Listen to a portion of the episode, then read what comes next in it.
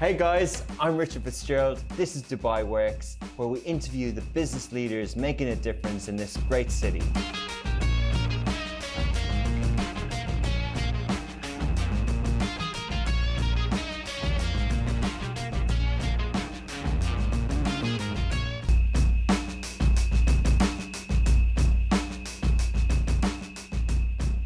Does August mean that we're nearly at the end of the summer? The heat outside would say no, but this is the first podcast of the month.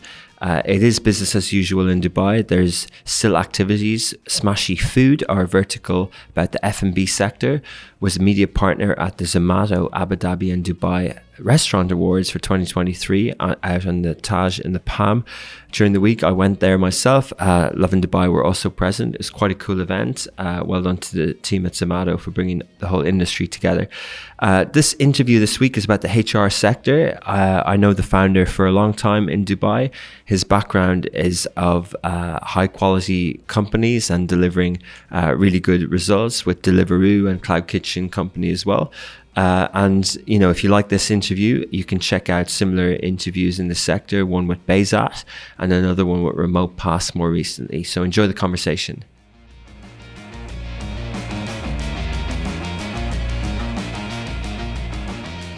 Welcome back to another episode of Dubai Works Business Podcast. Today we are joined by Yousef Albarqawi co-founder and CEO of Alfii. I hope I didn't butcher that. A digital HR management software for startups and SMEs. Uh, offering a place to manage employee data, payroll, and time off. So today we're going to hear about Alfii, how they came up with the name, the story about it, how they launched it, uh, the marketplace and competition in general, and plans for the future. Future. Good morning, Yousef. Uh, Richard, good morning. Very good to see you, and good job on the last name as well. I think you really nailed that one. I, so, yeah. I wasn't confident saying it. I think maybe if I had it with confidence, I would have got it. No, no yeah, you, you, got it right. You got it right. Cheers, Simon. Good to see you again. Good to see uh, you. Tell us a little bit about Alfii. Great. So Alfii, uh, well, actually, I think today is, from the holding company perspective, is our one year birthday. I would say maybe that that's that's, that's today. Cool. So it did launch a little bit. Early, it did start a little bit earlier than that. But um, Alfii is it's an HR management uh, platform uh, designed primarily for uh, small medium businesses to really manage through the full employee life cycle from the point of hiring, uh, bringing an employee on board, and then all of the kind of operational points from pre-boarding, onboarding, payroll, time off, and kind of everything in between. So, really wanted to do is to build uh, a very easy to use, user-friendly software built just like a consumer product would be, uh, but also solving uh, kind of these very uh, repetitive and complex day to day operating questions that businesses of all shapes and sizes face.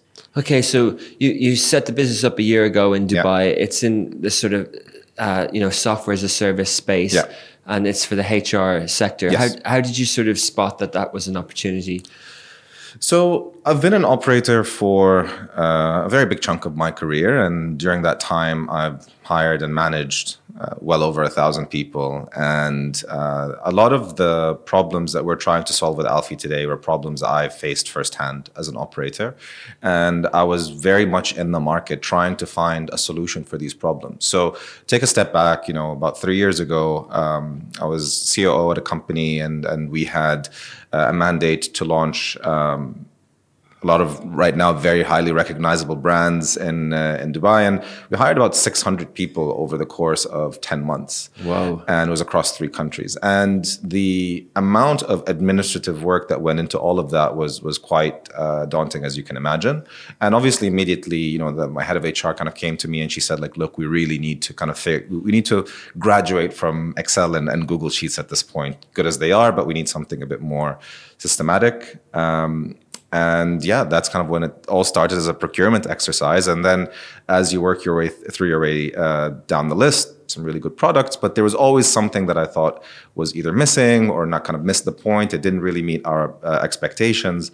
And yeah that was the seed that was planted and that kind of thought kept on swirling. And i you know a couple of years worth of digging and, and trying to buy a product. And uh, that's when i knew that i wanted to do something. I recognized that this is uh, a problem that I have really uh, deep insights into, and I have a little bit of a different take on it, and some thoughts as to how it could be done better. And that's how Alfii came about. And was it a case of you know, exactly as you said, or Yeah. was there also a case of uh, I've had a really long, distinguished career. I've worked in startups. I've Yeah. worked in uh, F and B and Yeah. other areas.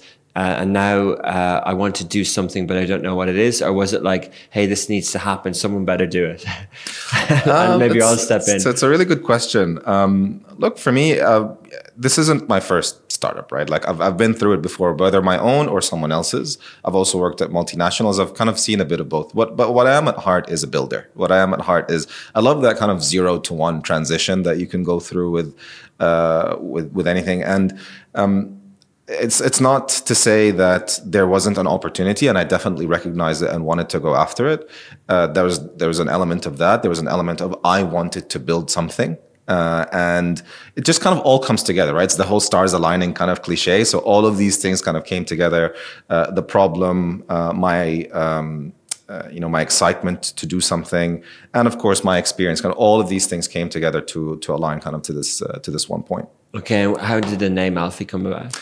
Uh, it's a pretty good one. Um, so I don't know if you're a Batman fan at all, uh, but for me, Batman is a very central figure, and it's I'm almost 40 year old man saying that, but but that's okay. I'll just own it. um, but um, Batman is a very very kind of central figure in, in, in my childhood. It was the first uh, movie that I've ever went to see in the cinema that I could remember going with my dad. The Michael Keaton Batman, remember with with Tim Burton and, and Jack Nicholson as Cool. the Joker and that for me was i just was obsessed and that just kind of really set me down the road um, and yeah it was just kind of always a central figure and there was one character in that universe that always stood out to me and that was alfred the butler and i don't know how well you know your batman history but really without alfred the entire story never happens. And alfred was the um, really the the caretaker and the pushing force but the story is never really about alfred. He was there to enable that entire uh, character and that entire arc to happen.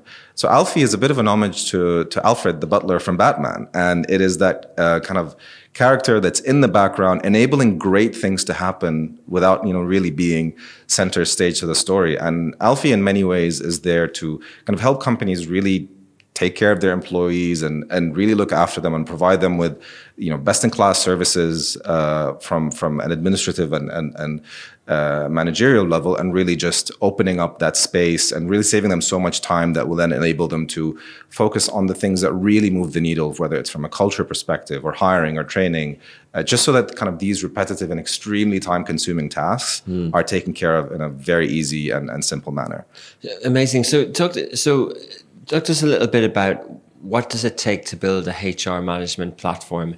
Is it like is it super hard? Is it like a social network? Do you have many engineers? Yeah. You know, and from a point of view of you know people who receive job offers or Yeah. people who are working HR departments, uh, you know, many people might know what's actually what the features are and Yeah. the complexity of it. So, how hard was it? Was it as hard as you thought it'd be? So there's so much that, that really goes into it, uh, and and I'll try to unpack a few things in in, in uh, good timing. So the best metaphor I've, I've heard about this, it's kind of like um, building a, a tunnel.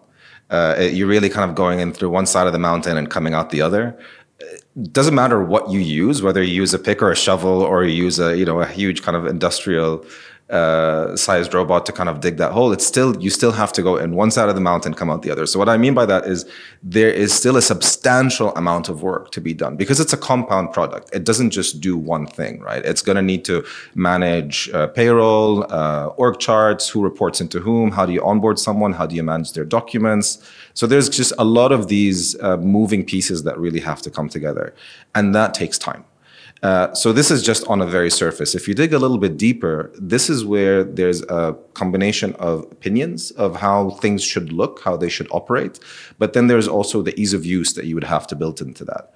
Um, doing that doesn't just require a, a very high level of engineering and thinking, but also requires hundreds and hundreds of hours worth of user research and interviews. And that's something that we have also invested very heavily in. As much time as we invest in building the product, we also want to invest at least an equal amount of time in speaking to the people using the product as well, because this is how we've interpreted what their problem is and how we can solve it. But until you actually put the product in their hands, and then you can see like, have I actually solved their problem? So the investment is not just in building the product, but understanding what should we build? And then after you build it how has this been received? So there's definitely a, a, very high level a very high barrier of entry a very high level of complexity just to build something that people can use. And, and especially if you're targeting in a lot of cases you know a founder who's managing the product he might he or she might not have the full expertise to know what uh, how things should work that product should really help you know again alfred the butler right that mm. product should really kind of step in and actually hold their hand through what they need to do uh, and that takes a lot of work to do as well okay so i'll just ask a question then we work backwards again so it's a year in it's, yeah. it's the second third uh, be live on the yeah. 4th of august uh, and what uh, is there are there businesses live? I assume yes. that there are. Yes yes. And uh, what services are they using now? How is how does it work? So alfii today offers again as i mentioned kind of the main points of, of a user's of a employee's journey if you want to call it that. So whether that is pre-boarding so that's signing an offer letter collecting your documents your key information that your company would need to process your visa get you up and running set you up with a company email all these things that usually happen through a, a whatsapp or an email tennis match between the employer and the soon to join employees. So pre-boarding, onboarding, getting you up and running, and then once you're part of the company, whether it is uh, shifts and scheduling for retail and F and B, that's kind of a, a, very big sector for us, or whether it is managing payroll, uh, expenses, really just kind of all of these kind of uh, HR operations side, and of course. We're deploying at a very fast rate. We deploy every week. So we're talking today. If we're talking in a month, you're going to see some new, new features, features, coming along as well. Uh, so, but these are kind of the main points that, that we have touched on so far. And uh, you know, the interesting thing about say the category that you're yeah. in, and we'll talk a bit more about that, is you know, if we say HR, there can be many different parts. Yeah. Like just the description that you use yeah. there, you know, yes, it's replacing Excel, but there might be a software for signing the document. There yeah. might be another software for something else. Yeah. So does that mean that you're sort of uh, you know, the people who are managing procurement are looking at the prices of all these different software, yeah. and then they compare it with yours, and they say, okay, is this a cost per employee yeah. amount? Um, but then maybe I'm replacing something else that I'm paying separate for. Technology has always had these kind of cycles of expansion and contraction, right? Uh, you're familiar with Craigslist? Yeah. So Craigslist is Airbnb, Facebook. It, like Air, Craigslist, if you really look at it, is like ten different products. And then you have these products that come in and do like this single point solution, but they do exceptionally well. Take Slack, for example. So that's what uses our internal communication tool. It just does that one thing, but now it's adding, you know, video calls and, and transcription and all these things. So they, they, it's trying to branch out of that. Every problem that we're solving, there is a single point solution for it out there. Uh, but there's also similarly pro, uh, um, software like us that just tries to be a little bit more horizontal with that. There's obviously pros and cons to both, but for me, a user experience that is unified across these many different touch points, for me, trumps, you know, every single product has a different onboarding process, maybe different price point, uh, different way of using it. And sometimes people just, quite frankly, will, will forget or maybe just onboarding a new employee that comes in into every single tool that you're using that can you know add additional work. So for us really building a product that solves for these uh, points in a way that is at least as good as if not even better as some of these you know best in class single point solutions that's really what we want to go after. So our focus is to build a product that doesn't do a hundred things maybe does four five six things but does them so exceptionally well that you know it doesn't really leave you wanting for you know at least the, in the things that they do at least where there are things that maybe we think look this is going to be a very you know deep rabbit hole to go down. If we want to solve that problem we'd say like okay maybe that's not something where we want to focus our energy right now. But yeah so that kind of compound product that's where we think at least the market is headed. People want something that's more economical but also uh, has a very uh, delightful kind of user experience as well. And that's kind of the sweet spot that we're trying to hit Interesting. And when you were researching like the price points and yeah. the commercial business model, was it obvious from the start or did you go through different ideas and where are you today on that? So the the price point is you know, I've I've really tried to educate myself on that one topic as much as possible. Obviously, you want to try to work from the bottom up, right? Like what is the price that makes the most sense? Uh, but then you have to think, okay, well, am I going to get 10,000, 20,000, 100,000 employees. So all of these problems kind of start to play against each other. And what you really come out of it realizing is that pricing is much more of an art than a science. And with that in mind, you know, what we really wanted to tackle first and foremost is to make sure that our product is priced attractively for the segment that we're trying to tackle. What we don't want is for the price to be a barrier of entry. If you look at some of the much, much bigger companies in our space, you know, we're talking about a price point that in some cases could be you know, in the hundreds of dirhams or dollars in some cases per user. You can't really expect a company that has, you know, 40, 50 people or even like two, 300 people. That's a pretty sizable investment to have to make. And that just kind of prices them out out of uh, out of the usefulness of this product right away. So look, obviously we're a business at the end of the day, so our unit economics have to make sense. So it's really about you know trying to thread the needle in a way of how do you do something that it still kind of speaks to that wider audience that you would try to to service and how, but and then the second thing is how can I provide them with that price point without compromising on the quality of product and things like that. So we ended up making a lot of choices, whether from a design or product perspective, that allow us to deliver the service, but also to deliver it at a price point that we know is extremely competitive in the market. Mm. Um, that will evolve that will change of course with with time as you have to and you adjust to kind of how the market is reacting to your pricing. Uh, so yeah look speaking with so many founders in the space and, and others we found that there are some formulas that you can follow but if that was the case everybody would follow it. And then you look around and you see that's that's not the case. Yeah. Yeah. And so what what have you ended up with now? Uh, like you, you kind of alluded to that yeah. there's f&b and and you know you mentioned the start smes like it, uh, is the do you reveal how many companies are on at the moment? And if not like what's the split? Like where's the are there SaaS com- are there other startups on it? Are there F&B yeah yeah yeah. yeah so um, from from a pricing point, the kind of our introductory pricing, what we started at was 10 dirhams per employee per month, and that, again, that's introductory pricing. That's something that we wanted to enter the market with. We wanted to really get a lot of validation with that, and then with time, as I mentioned, that that will that will evolve. Um, overall, we've had uh, a little over 300 companies that have signed up to to the product so far. Well done. Uh, in terms of so there's the volume of companies and then there's the volume of seats, right? So these are kind of two different things, right? So in terms of volume of companies, we've seen the biggest adoption among uh, your technology or technology powered businesses. So you know, Augustus Media, for example, would be under the technology powered businesses. Uh, so this is what we've seen the biggest uptick in terms of number of companies.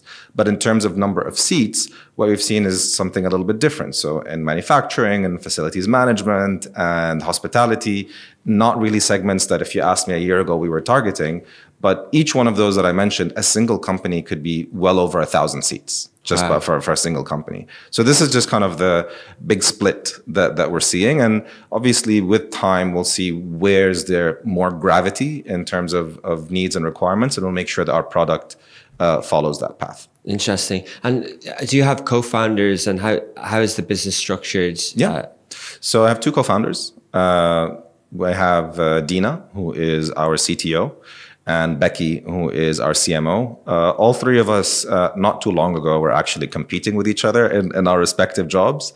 Um, and all of us come from uh, very well established consumer product backgrounds um, here in, in the UAE.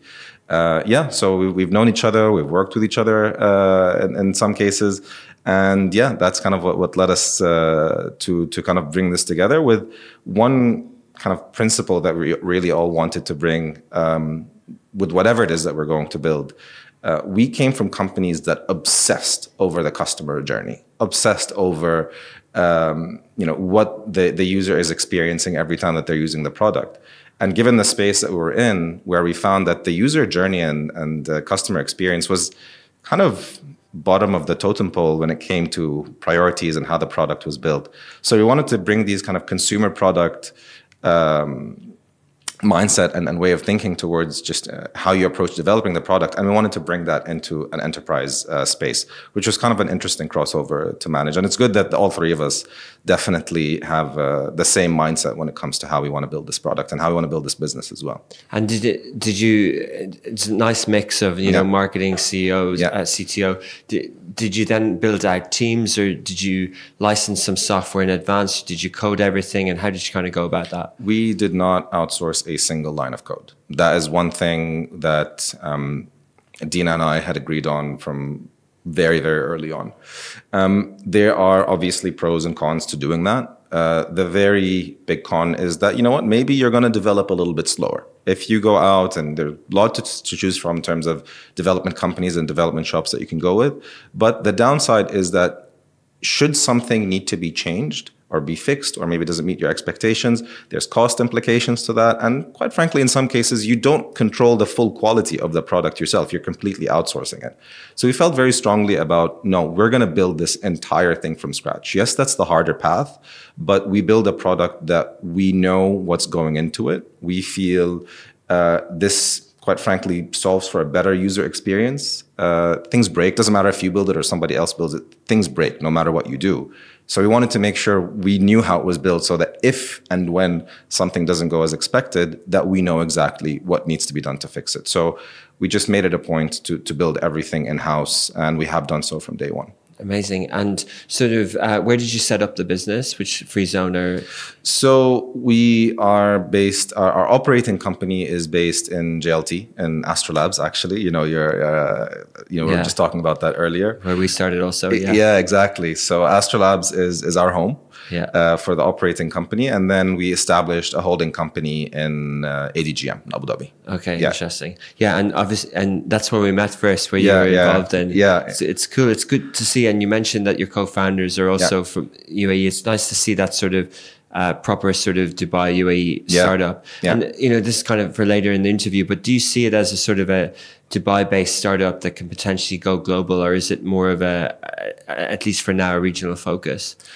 Um, the ambition is, of course, to have something that has a you know a much wider reach. One of the things that we're starting to see, at least over the last couple of years, and, and speaking with a couple of VCs, this has come up quite a bit, which is we're now at this point where we want to export to the world. It's not just you know we want to bring things in and try to make them fit into this market. Uh, so there's definitely the, the problem that we see in this uh, space as far as the user journey is involved, etc. This is not just something that local products uh, happen to, to have. This is something that we also looked at products in Europe, in the US, etc.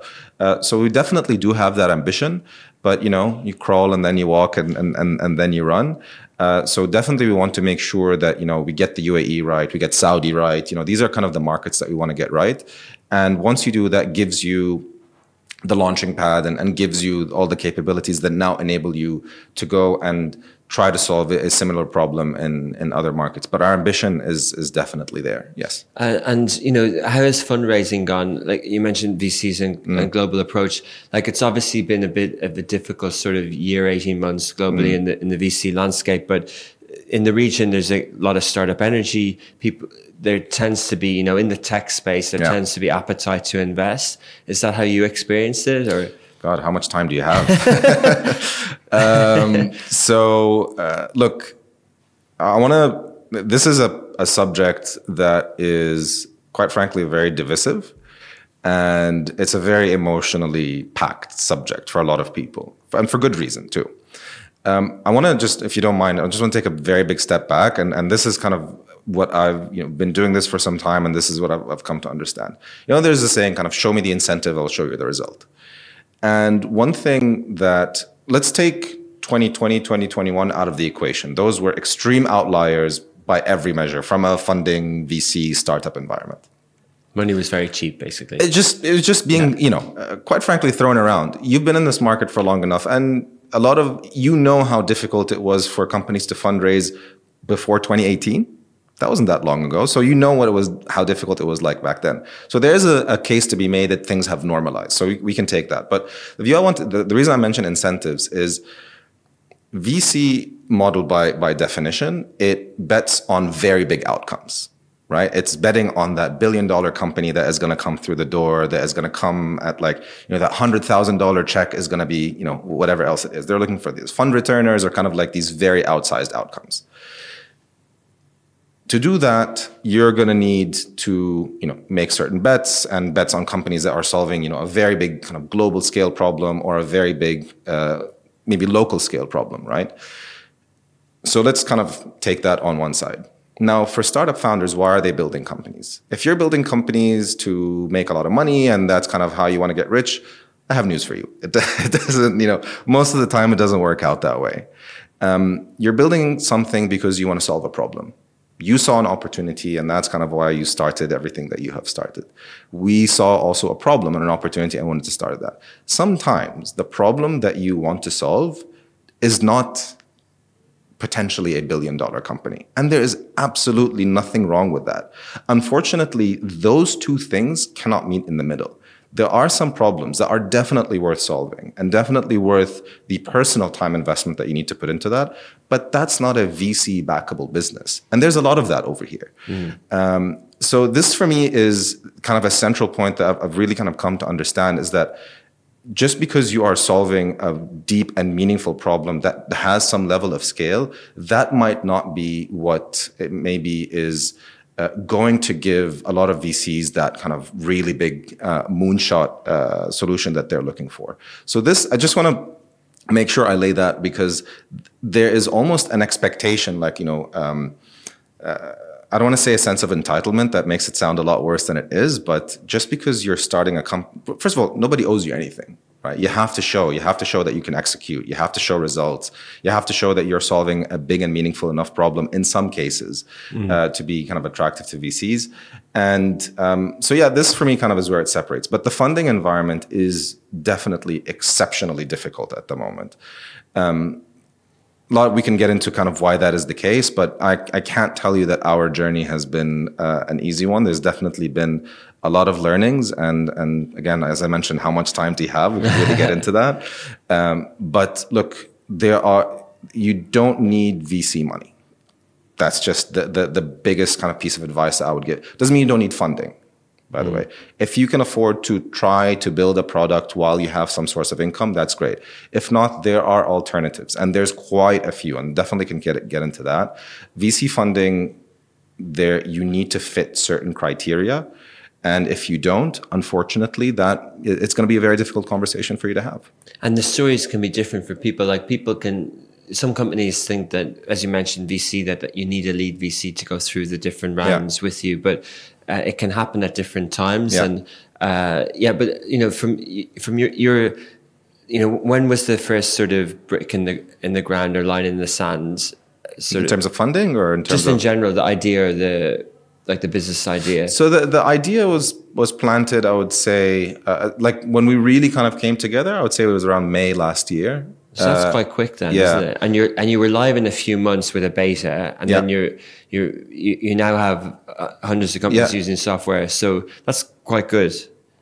Uh, I mean, you put it that way, yes, it's, it's definitely that. I mean, in, in my mind, and this is again something that I'm, I'm sure you, you experience as well uh, you're always thinking about like what's what's the next you know what's the next 10 yeah. 12 months going to happen okay. kind of looking back when you look back at it yes you know you, you definitely you know very very thankful and grateful for the progress that we have managed uh, to make over that period uh, but we also know that we're just barely scratching the surface over like if i mm. show you like what is kind of our founding document and what is the vision of what we want to build you know, we're not even at one percent yet. So there's wow. a lot more that we want to do. That's yeah. cool. And did you did you raise seed rounds? I did. We actually just announced our, um, even though we did it much earlier in the year, yeah. but uh, we had just announced it uh, a few weeks ago. So we had raised a pre-seed round of of two point five million dollars. That's a nice amount for a pre-seed round. So yeah. in your sector, like in the region, it's quite good, right? Uh, yes. Uh, again, depends when, like in context, right? Yeah. Uh, there's stories of like literally like the back of napkin or like kind of WhatsApp chats resulting in like you know five million dollar checks a few yeah. years ago. Um, but yeah, look for for a company at our stage, you know we're pre-revenue when we raised that, uh, but you know we had shown that we're a team that can execute. Uh, look, a lot of investors invest in lines, not dots, right? So a lot of these conversations took time, and we went from an idea and a pitch deck to a product and users and kind of all of that. So when they see that progress, is definitely mm. uh, very attractive. That's not everything, of course. There's a lot more to it, but uh, yeah, just kind of showing progress and showing you can execute is a very kind of attractive thing that you can show to any type of investor, angel, VC, uh, really whatever kind. And you're confident enough when every listener to this podcast, all like a thousand business owners, Yeah. come onto your platform this weekend Yeah. and all sign up, like Yeah. they're going to be happy with what they see. Well, they know where to find me right now if, they're, if they're not happy. But Yeah. I, I, I kind of say that in jest, Yeah. but what I mean is like, uh, you know, it's ready to take on a number of companies. yeah, and, yeah. and do you find that, uh, I know you kind of broke down the type of companies that you had before, Mm. Yeah. but in this region, are people migrating off other HR software or is this the first HR software that they've sort of moved off of Excel sheets and things? So every startup, there's always the why now question Yeah. that you would have to answer, right? And really, the big why now for us wasn't just like we're not, you know, quite frankly, inventing the category. The category has been here, and there have been companies doing this for you know quite some time now. There's a few big things that are happening. The digitization of businesses is happening at such a, a fast rate. If you take the the bulk of businesses in the region, it's not multinationals. It's you know these family-owned businesses, and sometimes it could be a conglomerate of family-owned businesses, and a lot of businesses that are passing down from parents to children or from one generation to the next. And Richard, the amount of businesses that we walk into and talk to that are still, you know, wish it was Excel. It was still, you know, those big folders with the with the holes in them. There's still that, you know. There's still Yeah, pieces okay. of paper, and there's still a lot of that happening. There's one company that we're speaking to at the moment. It's uh, it's a facilities management and irrigation company. It's a, a 50 some, you know, 40 some odd year old company. Uh, it's almost 2,000 employees, and it's barely Excel sheets at this point, and kind of they're looking to to come on board, uh, you know, with with migrating from basically not much at all. The penetration rate for the category that we're in is very very low. We're talking about low single digits.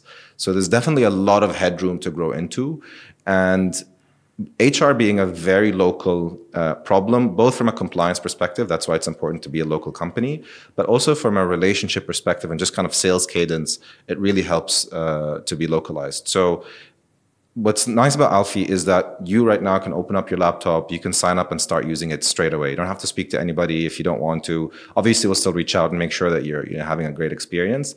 And that is as true as it is from a two person company all the way to a 2,000 person company.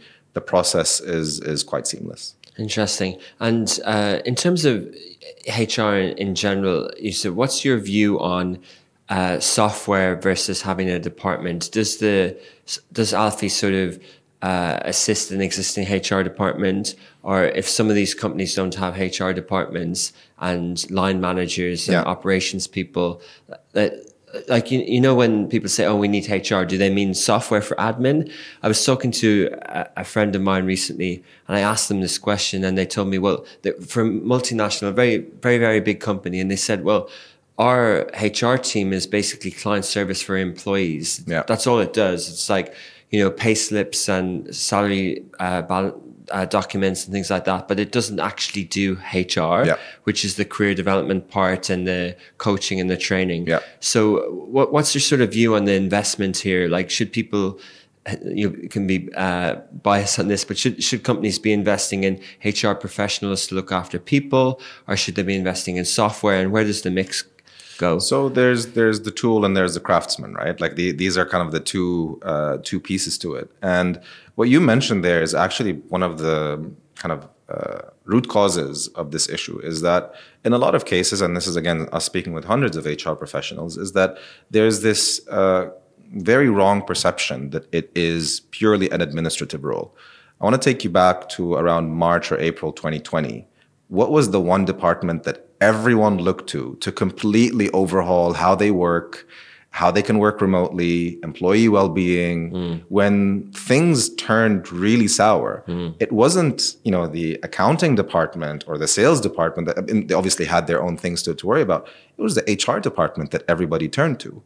And guess what? If all you have quote unquote reduced your hr department to or function to just a purely administrative one, you really struggled during that time. Yeah. When you didn't have that level of expertise that sat there and said, here's how we look after our employees, here's how we make sure they're fine, here's how we make sure that they can still continue to be as productive as they are at home. That shift, which seems like it happened overnight to remote work, who managed that? Mm-hmm. Who made that, you know, this thing that, you know, don't want to get into whether or not remote work is a good thing or a bad thing, but it is here and it is here to stay. And it was the HR departments all over the world that had to completely reimagine how we work and then everything that goes around that. So I don't think it's one or the other. Obviously, as with every business, you need to invest in what you need when you need it. I'm not a big fan of invest for it because you're going to need it in the future. Um, what Alfii helps do is if you are a founder of a young company and you think maybe it's a little bit too early for us to kind of hire what is quite frankly a cost center in, in a lot of cases, Alfii is there to help you because it really helps simplify things. If you're a company that is much more mature and grown and you've scaled up, you know, you're 100, 150 plus, and now those growing pains are starting to settle in, and now you have a professional HR uh, person on board, they're going to need the tools to be able to maximize that. Alfii is there to help them too. And so on with their journey. What we don't want Alfii to be is like, oh, that's the product that we need when we're 10 people. But when we're 100 people, we're going to look for something that is a bit more robust. No, we want to make sure that we're also kind of growing with you as you graduate through these stages. Yeah, interesting. I think one of the reasons I was asking that is, you know, uh, if you're in charge of budgets for yeah. a company, you know, your role is sort of if you run a company, you're obviously then in charge of budgets, but it's sort of capital investment, and that can be with resources or it can be investing in software. Yeah. And sometimes, if people are sort of being frugal, it's a choice. And sometimes, uh, you know, I, I, look at our sort of software bills and uh, they add up, right? Yeah. And you kind of go, okay, every, every, you know, to your point, if it's cost per seat and you're mm. planning on having uh, if you're 50 employees now and in five years time you're planning on 300 employees then every every decision you make yeah. if it's a prestige it's sort of uh, versus then say oh what if i hired three or four people in culture department and uh, we just you know yes excel or, or, google sheets isn't great but it's kind of like well what if we had our own system you yeah know? yeah yeah it's kind of a balance isn't it so um, remember the story that came out a few weeks ago um, uh, there was uh, Shopify. You, know, you yeah. know the company very well. So their CEO came up with oh, yeah, the, with, with, the meetings, and he yeah. would put a cost. Yeah. So it depends on how many people you invite. There's a cost to that meeting. Yeah.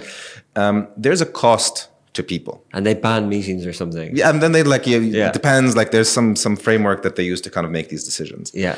And it doesn't matter sometimes how many people you throw at the problem. You're just throwing more and more cost at the problem at some point you're going to need the tools to be able to because mistakes can be very costly and when it comes to hr mistakes if you make a mistake with someone's payroll their benefits their visa you're talking about fines you're talking about yeah. you know some additional things that really could come your way which can be quite unpleasant not to mention the effect that it has on on people when you get some kind of core important things uh, about their livelihood really wrong so um, and look people are you know people will will make mistakes. That's okay. Everybody makes them. So like really what you want to do is to empower them in such a way and give them the tools that would really minimize these mistakes as much as possible reduce the workload as much as possible. So now they're able to focus on the things that really move the needle developing their people making sure that you know the right onboarding right kind of engagement kind of all these things that you know we're trying to reduce that workload. You might not feel it when you have 10 people you're gonna feel it when you have you're gonna have hundred people. So it, going back to that pricing question that we're having, mm. that's why I wanted to make sure that our pricing doesn't become the blocker yeah, here. Fair. We want to make sure that pricing is, you know, we're talking about less than a cup of coffee per employee per month. Mm. So that kind of price, whether it is ten people or you know a hundred or a thousand people, there are some tools that you're definitely paying way more than that, whether it's a productivity tool or kind of anything else like that. So I wanted to make sure we nail that price point, you know, to the point where look, at the end of the day, it has to make economic sense.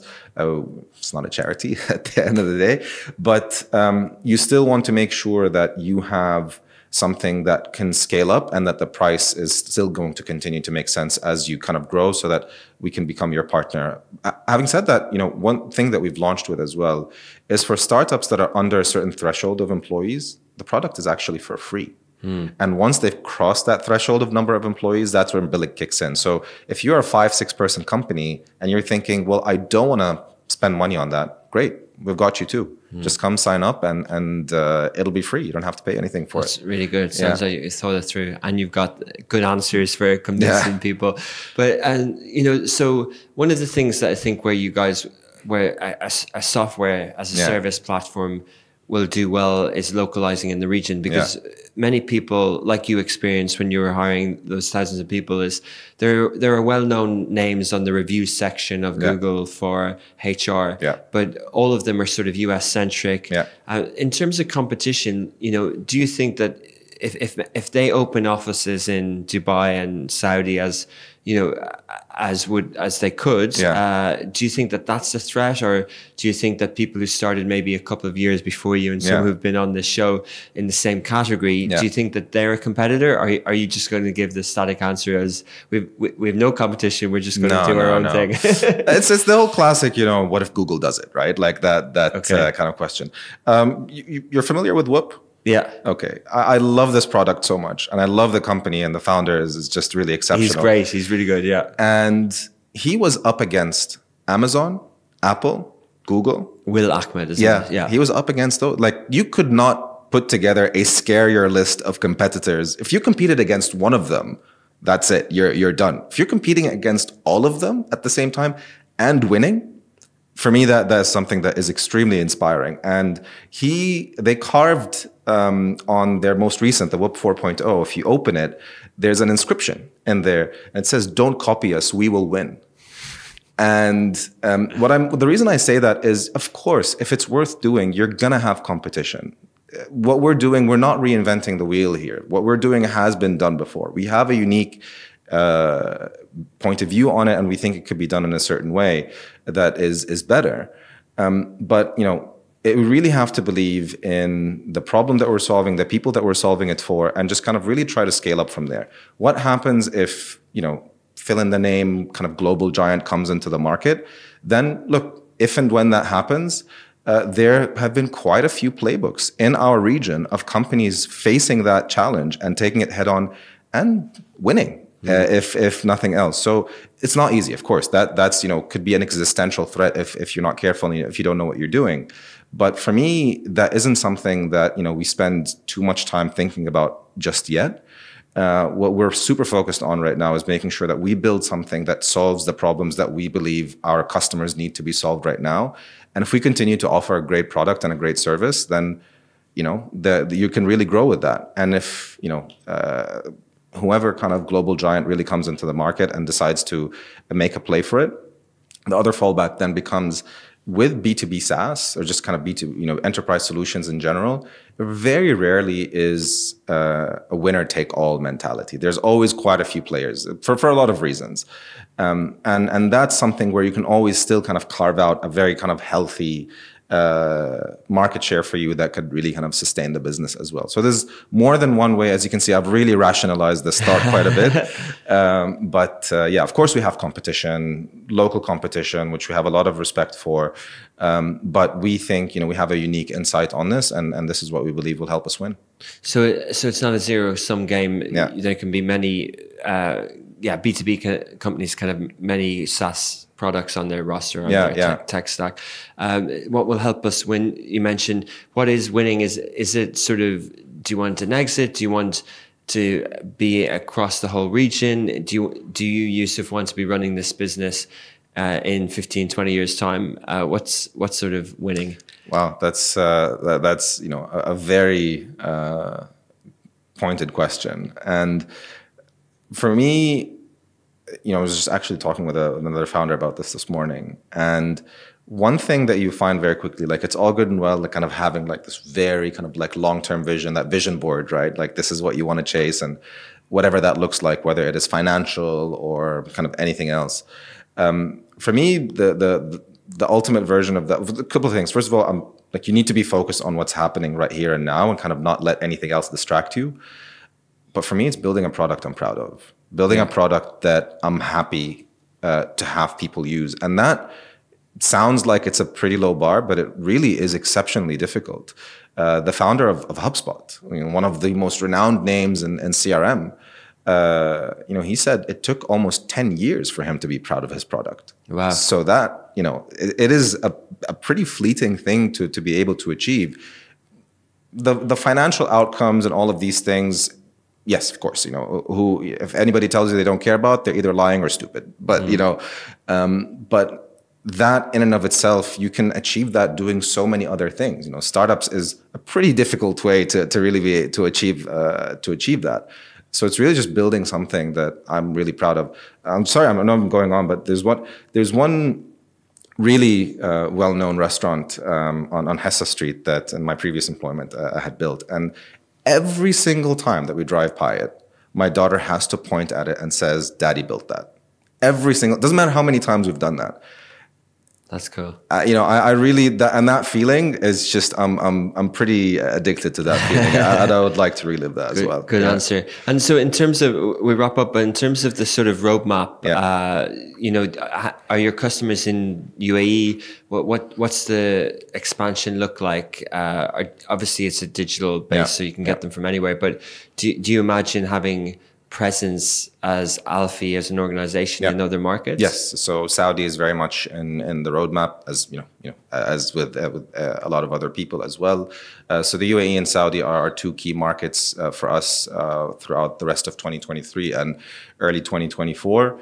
Uh, it's a pretty big undertaking, obviously, kind of taking on these two markets. But as I mentioned earlier, our roadmap is to be a product that is there for companies, you know, across the GCC and maybe the wider MENA region as well and you know we, we go from there. Uh, but uh, yeah, we definitely have a very very big ambition, but we don't want that to distract from you know the jobs to be done today as well. And you're optimistic about this region. I mean, if you had the choice to be anywhere else in the world right now, I don't really see why you wouldn't want to be here. Uh, you want to put together a stack of reasons of young population, uh, growing, extremely tech savvy. Uh, if you look at just the GDP figures, like was it like three or four out of the the, the highest growing, growing fastest growing economies in the world are, are right here. Yeah, yeah. So you know you, you have, and again as a family man, you have security. You know, there's so many reasons to really want to be here and really just bet on this uh, this region long term. Uh, there's obviously some things within our ecosystem. And by that I mean the startup ecosystem that can be fixed, but it takes time. You know, everybody talks about Silicon Valley. It's been going on since the 70s. Yeah, yeah. How long has the kind of the entrepreneurial tech startup space really been taking hold in the region? You know, it's not that long. So like we're still in the first you know innings of of what this could be. So if there's anywhere you want to be in any sector you'd want to be in for the next you know 10 some odd years, this is it. Amazing. Yeah. Good good point. Well answered. Thanks, Yousef, for coming on the show, and we'll follow Alfii as it grows. All right, fantastic. Thanks, Richard. Cheers. Cheers.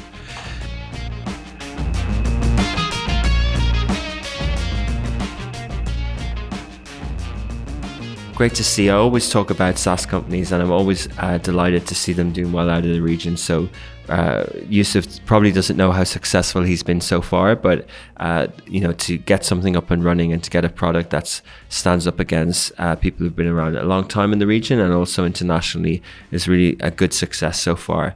Uh, so do check it out if you've got time this weekend. Thank you as always to our producers Shahir Al Kindi and Ali Khalil for putting the show together. To the team at Lovin Dubai who will write this up on the website, and the team on Smashi Business who will cut this up and put it on uh, vertical video across Instagram, TikTok, elsewhere. If you're listening on the podcast, please do uh, subscribe, uh, listen to a few more episodes, comment on Apple or elsewhere, and uh, yeah, do check out the apps as well, Smashi.tv uh, on uh, the web and then iOS, Android, and any smart TV app as well. Uh, check it out. And we'll be back next week, 11 o'clock. Uh, this was a Smashi business production as part of the Gus Media Podcast Network.